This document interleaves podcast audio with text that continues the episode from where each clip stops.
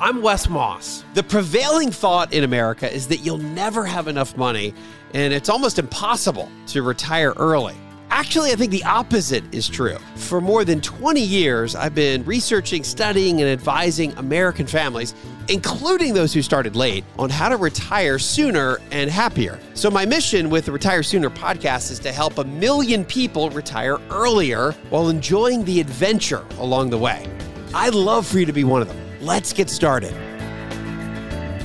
If you haven't seen the new movie Air, it's the story of signing Michael Jordan and Nike, which at the time was still a pretty nascent. I'm not going to say a nascent company because they were already public, but if you look back at their stock chart in 1982, really from 82, 83, 84, around 25 cents a share versus closer to 120, 130 dollars a share. So there's been enormous growth over the course of the last call it 30 plus years. If you haven't seen the movie already, maybe I'll ruin it for you here on the podcast. So if you haven't seen it and you really want to see it, you may want to turn this podcast off. You probably wouldn't have clicked on it had you not already maybe seen the movie or interested in it. But I was fascinated by it in so many ways. I thought there was no way for a movie to be really all that good if you already knew the outcome. And we knew the outcome. We've known Michael Jordan to be a huge part of the Nike brand for as long as I can remember as a little kid. We watched him. I watched him and the Chicago Bulls win multiple, multiple championships, and was was and still perhaps is one of the most intriguing uh, professional athletes of all time. Up there with maybe more than Tom Brady, maybe more than Wayne Gretzky. But this story resonates so significantly with me because it is a story about how individuals and teams, people, humans, are what push forward the value of the United States economy and the stock market. And it and this is one of the best examples ever chronicled, in my opinion, of a corporate act, if you will, a corporate idea that was willed to life that essentially created in large part what is now a 150 200 billion dollar company. Producer mallory welcome back to the retire sooner podcast have you seen this movie yet I haven't. I haven't. I thought I might be an interesting voice of uh, somebody who hasn't read or Good. seen it yet. read it or seen it? i wonder if it would i wonder if this was a book too i didn't i don't even i don't know if this was a book I but know. I've- but I have heard about Shoe Dogs, which I know is all about Nike as well. That's supposed to be absolutely incredible. I haven't read that. I, that's on my to read list for sure. well if you haven't seen this i think you will enjoy it because first of all it is matt damon it is And Ben Affleck, I love both of them. So and the best guy in the whole movie is young Michael Jordan. jason bateman oh, and, well, and Chris Tucker. The, the, the, the two of them are just, the, the Bateman and Tucker are super funny together. And the movie starts out. and My uh, my one of my kids like spit out his soda pop all over the place. It was that it was that funny and for and it wasn't like one quick funny scene. It was funny for a long time. All right, you got to set the scene for me. Were y'all in the movie theater or were you watching at home? We did. So there was a rainy Saturday in the the weekend in April when it came out. And we, I always want to go to this place called the iPic. It's an iPic movie. Have you ever heard of that? It's No. a, it's a really one of the. It's only has twenty five seats, and they have like layback, and Ooh, they yes. bring you pizza and drinks, whatever you want. But the bad news about that is it's tiny, and you can never get a seat on a rainy day. Fortunately, there's an AMC nearby or a Regal Cinema, and we we had the whole theater to ourselves, so it was it was it was nice. But it was just it, first of all, it was really enjoyable. It's funny. They have the hindsight of Hollywood, so they here you're talking about a movie about they are all sitting there trying to predict who's going to be a basketball player graduating from college, going to the NBA draft that would be good to help them market a shoe. That that just sort of seems like fun. It's almost like playing. Um, oh, what what what is what is it? Whenever people do the picks, uh, they pick the football players. Fantasy. Fantasy football. It sounds like fantasy football, but just I guess with business. It is. It's a. It's exactly right. Except, except what's funny when you're making the movie, you already know what happened. So it'd be like doing a movie about a fantasy football draft after the season's over, knowing what already happened. So you have this benefit of Hollywood as an example. So they've got this draft board. they didn't think they could get Michael Jordan, and he wasn't the very highest in the draft. He was in the top 10, but he wasn't the number one draft pick. And they, they make a funny comment around Charles Barkley, who we know went on to be on the Dream Team and now one of the biggest, best, funniest commentators of all time. And I, I, as somebody who does not know sports, I know Charles Barkley. So like that that speaks volumes. And and we're here in Atlanta, so we see Barkley all over the place. He's always here. I see him in CVS buying deodorant. I mean, he's just like he's all over the place. All everybody loves Barkley. But the commentary from going around the table, do, do you want Barkley? Somebody mentioned, well, maybe Charles Barkley one of the other executives said, ah, you know, he's just known to kind of be full of hot air. He talks a lot and eh, I don't think he's going to be that good, and nobody wants to hear from that guy. Oh, and, and now here we are. Everyone wants to hear from him. So the benefit of the Hollywood hindsight makes it even funnier. It's like they're sitting there mulling over. John Stockton is another one on the kind of the the, the draft board. Them saying ah, he's probably not going to be that good. Meanwhile, he he played 19 seasons in the NBA, led the league in steals twice, and retired as their the NBA's all-time leader in steals. Shot 51.5%, uh, which is amazing. So again, they, they kind of downplayed, oh, he's not going to be that good. Meanwhile, he was on the dream team and an amazing basketball player. But at the same time, the reality of the story is that one, Jordan was a pretty high draft pick but also had already a foregone conclusion that he was going to go to Converse or Adidas. Already kind of done. And Nike was really nascent at the time in basketball. They just weren't, they were a running shoe company and they just had very little market share when it came to basketball. When it's weird to think about Converse being a big one. And th- right, here's the other thing. Again, this took place in the early 80s. It just seemed like Nike was at the very back of the pack at the time, right? The building didn't look good relative to Adidas. The the brand wasn't close to Converse, which by the way had Chuck Taylors, which was they were super popular back then. So all the momentum with the other big companies, and Nike had this strategy to say, look, every year, at least in within basketball, these numbers sound tiny today. Now it's a multi hundred billion dollar company their total spend was 250,000 to go get a player to endorse one of their shoes. 250,000 but that was meant to be split o- across three different players. So we don't know who's going to be great. We're going to spread out our risk. We're going to choose three. Maybe one of them will be really good. The other thing that was interesting about who they should take, Jordan only averaged about 19 points a game. Good, but certainly not at the top of the heap, not this ridiculously amazing basketball player that everyone thought would be one of the best NBA players, let alone the best NBA player of all time. He really, if you think about his story that we all know that he didn't make his high school basketball team in 10th grade.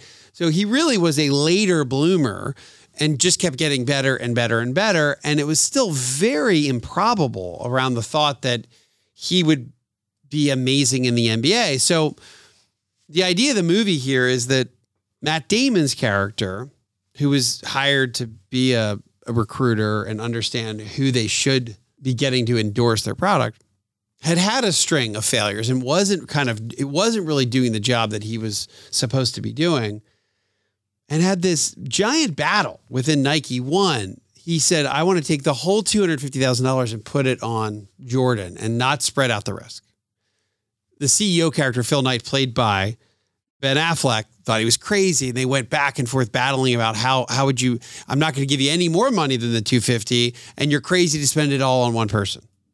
Especially if he wasn't the number one draft pick. Exactly. I do have to ask, how did how did they end up choosing him? Why did they settle on Michael Jordan? Matt Damon's character, Sonny Vaccaro, has this interesting moment where he thinks he's seeing something that no one is no one's paying attention to. And it's the winning shot that Jordan made to win the NCAA championship when he was a freshman.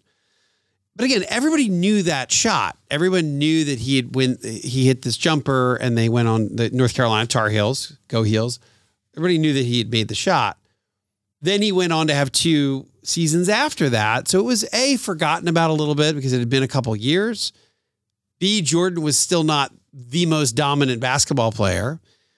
But his gut, after watching this tape over and over and over and over and over again, was that Dean Smith, the coach at the time, had actually chosen him to take the shot as opposed to him just getting the ball to take the shot, number one. And two, how relaxed he was and confident he was, and just how much he wanted the ball. So at the time, that was just underappreciated. And certainly within Nike, it was way underappreciated. They've got this big exchange of like, yeah, we know he hit this one shot, but we're not betting all our money on this guy. It's not rare at all for even a top draft pick to be a total washout, a total bust at the next level. But the story here is someone that put that believed in this particular move so much that he really put his job on the line. Not only did he put his job on the line, is that he then overcame all of these obstacles to even get an audience with Jordan. Jordan had already verbally, essentially, had a verbally committed to going with one of the two big competitors. It was just a matter of which one. Nike wasn't even on the on the table, and Matt Damon had to go. Matt Damon literally against all protocol, all professionalism, went and met with Michael Jordan's mom in Wilmington, North Carolina. That at least gave him the opportunity to get an audience with Jordan, which that conversation did. So his characters fighting internally with everyone thinking he's crazy to try to bet all this on one guy. And two, them all thinking he's not going to even give you an audience to begin with. And three, even if we do get him an offer, our bigger competitors, which are way bigger and more powerful than us and have more money, they can just outbid us. But he also realized that he also tapped into and found out what he really thought the Jordan family wanted. And that was for MJ not to just be one of the greats that gets to endorse the best shoe, but the focus of the company. And not just an endorser, but to have his own product line and his own shoe, which again at the time was really unprecedented. And then, of course, the twist, which is his mother having this back and forth relationship with Nike, finally saying, Look, we like you guys. We want to do a deal, but we also want to have a percentage of the revenue essentially forever. Again, absolutely crazy, nuts. In fact, when Matt Damon heard that news, he thought the deal was off, knowing that going to the CEO, Phil Knight, who didn't want to give him 250 grand to sign Jordan, would say, No way in hell are we going to give him 10% of our product that we're making revenue for the rest of time. Instead, we know the deal happened. So Phil Knight took a chance on this. Full disclosure, I am affiliated with Capital Investment Advisors, which is a full service and a fee only financial planning and investment management firm in Atlanta and Denver and Tampa and Phoenix or wherever you are. And if you'd like to take your retirement planning or retire sooner journey to the next level, Capital Investment Advisors would love to help. You can find our team and schedule a time to chat right at yourwealth.com. That's Y O U R wealth.com. What is amazing about this very improbable deal that took months and months to come to fruition happened against all odds.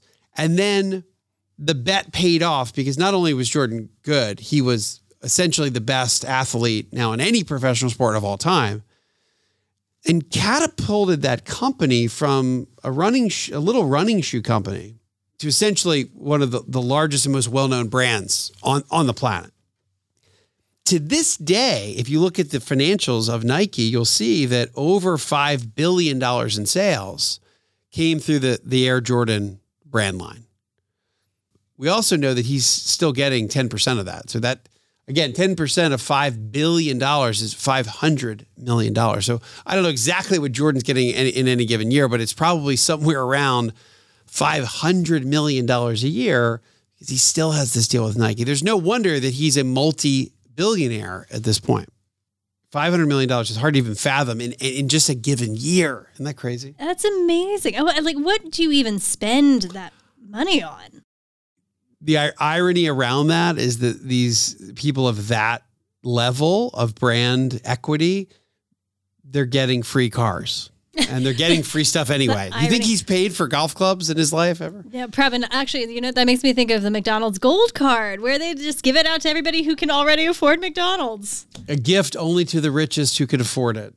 But here's a few of the top athletes from a net worth perspective. So Jordan is number one on that list. So $2.2 billion This was a this is a 2023 list. So Jordan, again, at the very top of that list, it still goes back to that deal he made with Nike. That's it's a huge part of it.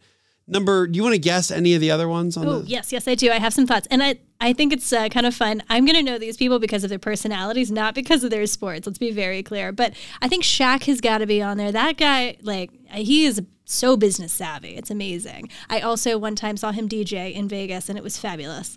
And then I'm going to guess Tiger Woods. All right, so Shaq is number 20 on the list. You're right. He is he is worth 400 million dollars.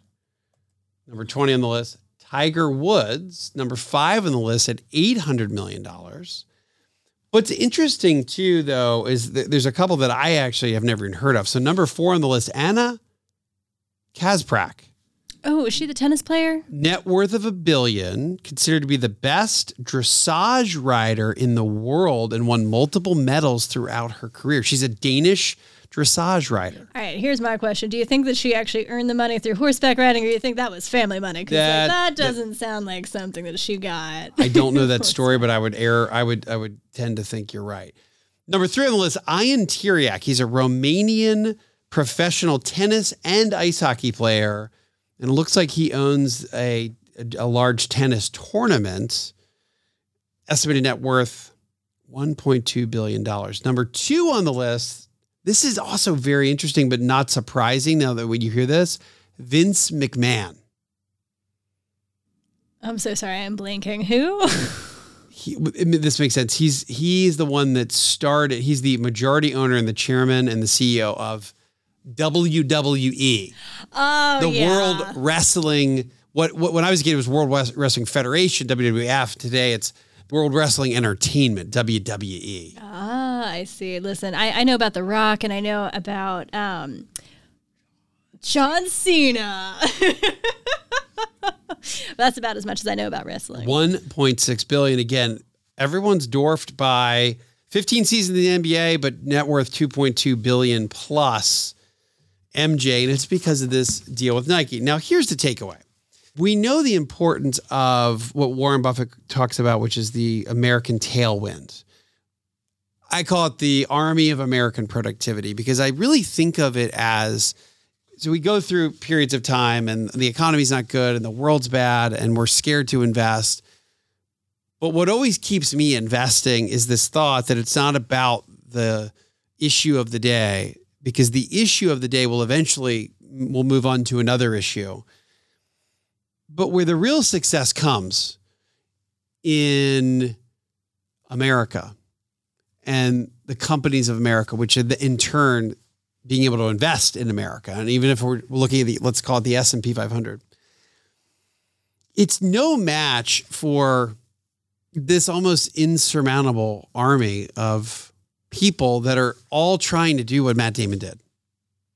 They're all fighting for their own careers, which is arguably one of the most important things in a human's life. It's their it's our survival in a, in the modern world. Our careers are it's our economic survival. So think of the survival instinct and the survival activities that we do just every single day. We wake up and we're trying to earn a living. And the best way to do that is to make either our companies or the companies we work for just a little bit better in any given day. Some people take it to an extreme, and this is an extreme story, but the majority of us in the United States, we get up every single day and we do try to do our very best in any given day. And, and when you think of it that way, it's like the a few drops of water, no big deal. A billion drops of water can wipe out a city. A billion drops of water can change a landscape. And that's what we have today. We have millions, hundreds of millions of people working billions of hours, billions of hours collectively, all rowing essentially in the same direction, which is up and to the right, north, east. And that's why if you look at any sort of chart that's given given a long period of time, what's the direction for big US companies? It's up and to the right. Up and to the right. And oh, by the way, it reminds me a little bit of what? The Nike swoosh up and to the right. That to me is what is so powerful about this story. Also, just a quick caveat and disclaimer this is a story about Nike, not an endorsement to buy or sell Nike stock. Rarely have you ever seen anything chronicled just like this against all odds, improbable, business deal, just a straight up business deal that started out nascently, 250 grand, and the promise of 10% of future revenue. That's it. That in large part, not completely, but in very large part, built a multi hundred billion dollar company. I, I, think it shows one, the, the business of change and innovation, thinking differently, trying something brand new instead of one sponsorship, instead of three sponsorships, in this case, changing that up and doing one. Instead of, hey, I want you to endorse my shoe too, we're going to build you your own shoe. At the time, totally new, totally new idea, innovation, change. Two, participation versus perfection. The, the guys from Nike went way beyond the norm to get that deal done. Instead of talking to MJ directly, Sonny Vaccaro drives to his mom's house in Wilmington. You can't do that. You're not allowed to do that. Phil Knight, who could have gotten fired for allowing this 10% of revenue deal to go through by the board. By the way, Nike had already laid off 25% of their workforce the year before. He was under the gun. But again, they kept fighting. They kept participating. It wasn't perfect, but just like investors need to just keep fighting, we just need to participate and stay in the game. That gives us the highest and best chance to win.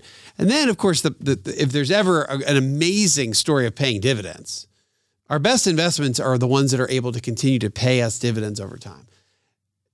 Now, this is a grand slam story, but the work that Jordan did continued to pay him some sort of revenue stream or dividend over time. And now it's got to an astronomical value.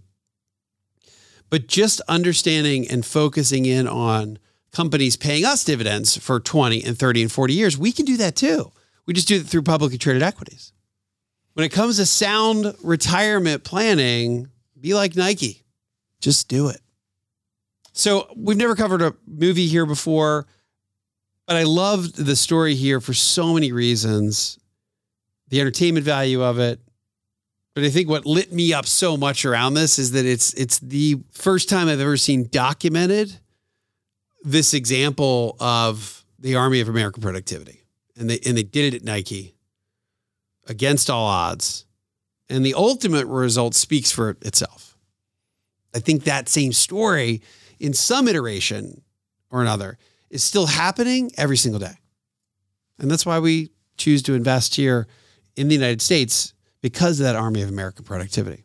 Haven't seen the movie, Mallory, you gonna, or did I spoil it for you? Oh, uh, well, you already knew the ending, right? But I definitely want to watch it now. Thank you for being here. Thank you for having me. And thank you for listening to the Retire Sooner podcast. Hey, y'all, this is Mallory with the Retire Sooner team. Please be sure to rate and subscribe to this podcast and share it with a friend. If you have any questions, you can find us at wesmoss.com. That's W E S M O S S.com. You can also follow us on Instagram and YouTube. You'll find us under the handle Retire Sooner Podcast. And now for our show's disclosure. This is provided as a resource for informational purposes and is not to be viewed as investment advice or recommendations. This information is being presented without consideration of the investment objectives, risk tolerance, or financial circumstances of any specific investor and might not be suitable for all investors. The mention of any company is provided to you for informational purposes and as an example only and is not to be considered investment advice or recommendation or an endorsement of any particular company. Past performance is not indicative of future results. Investing involves risk, including possible loss of principal. There is no guarantee offered that investment return, yield, or performance will be achieved. The information provided is strictly an opinion and for informational purposes only, and it is not known whether the strategies will be successful. There are many aspects and criteria that must be examined and considered before investing. This information is not intended to and should not form a primary basis for any investment decision that you may make. Always consult your own legal, tax, or investment advisor before making any investment, tax, estate, or financial planning considerations or decisions. Investment decisions should not be made solely based on information contained herein.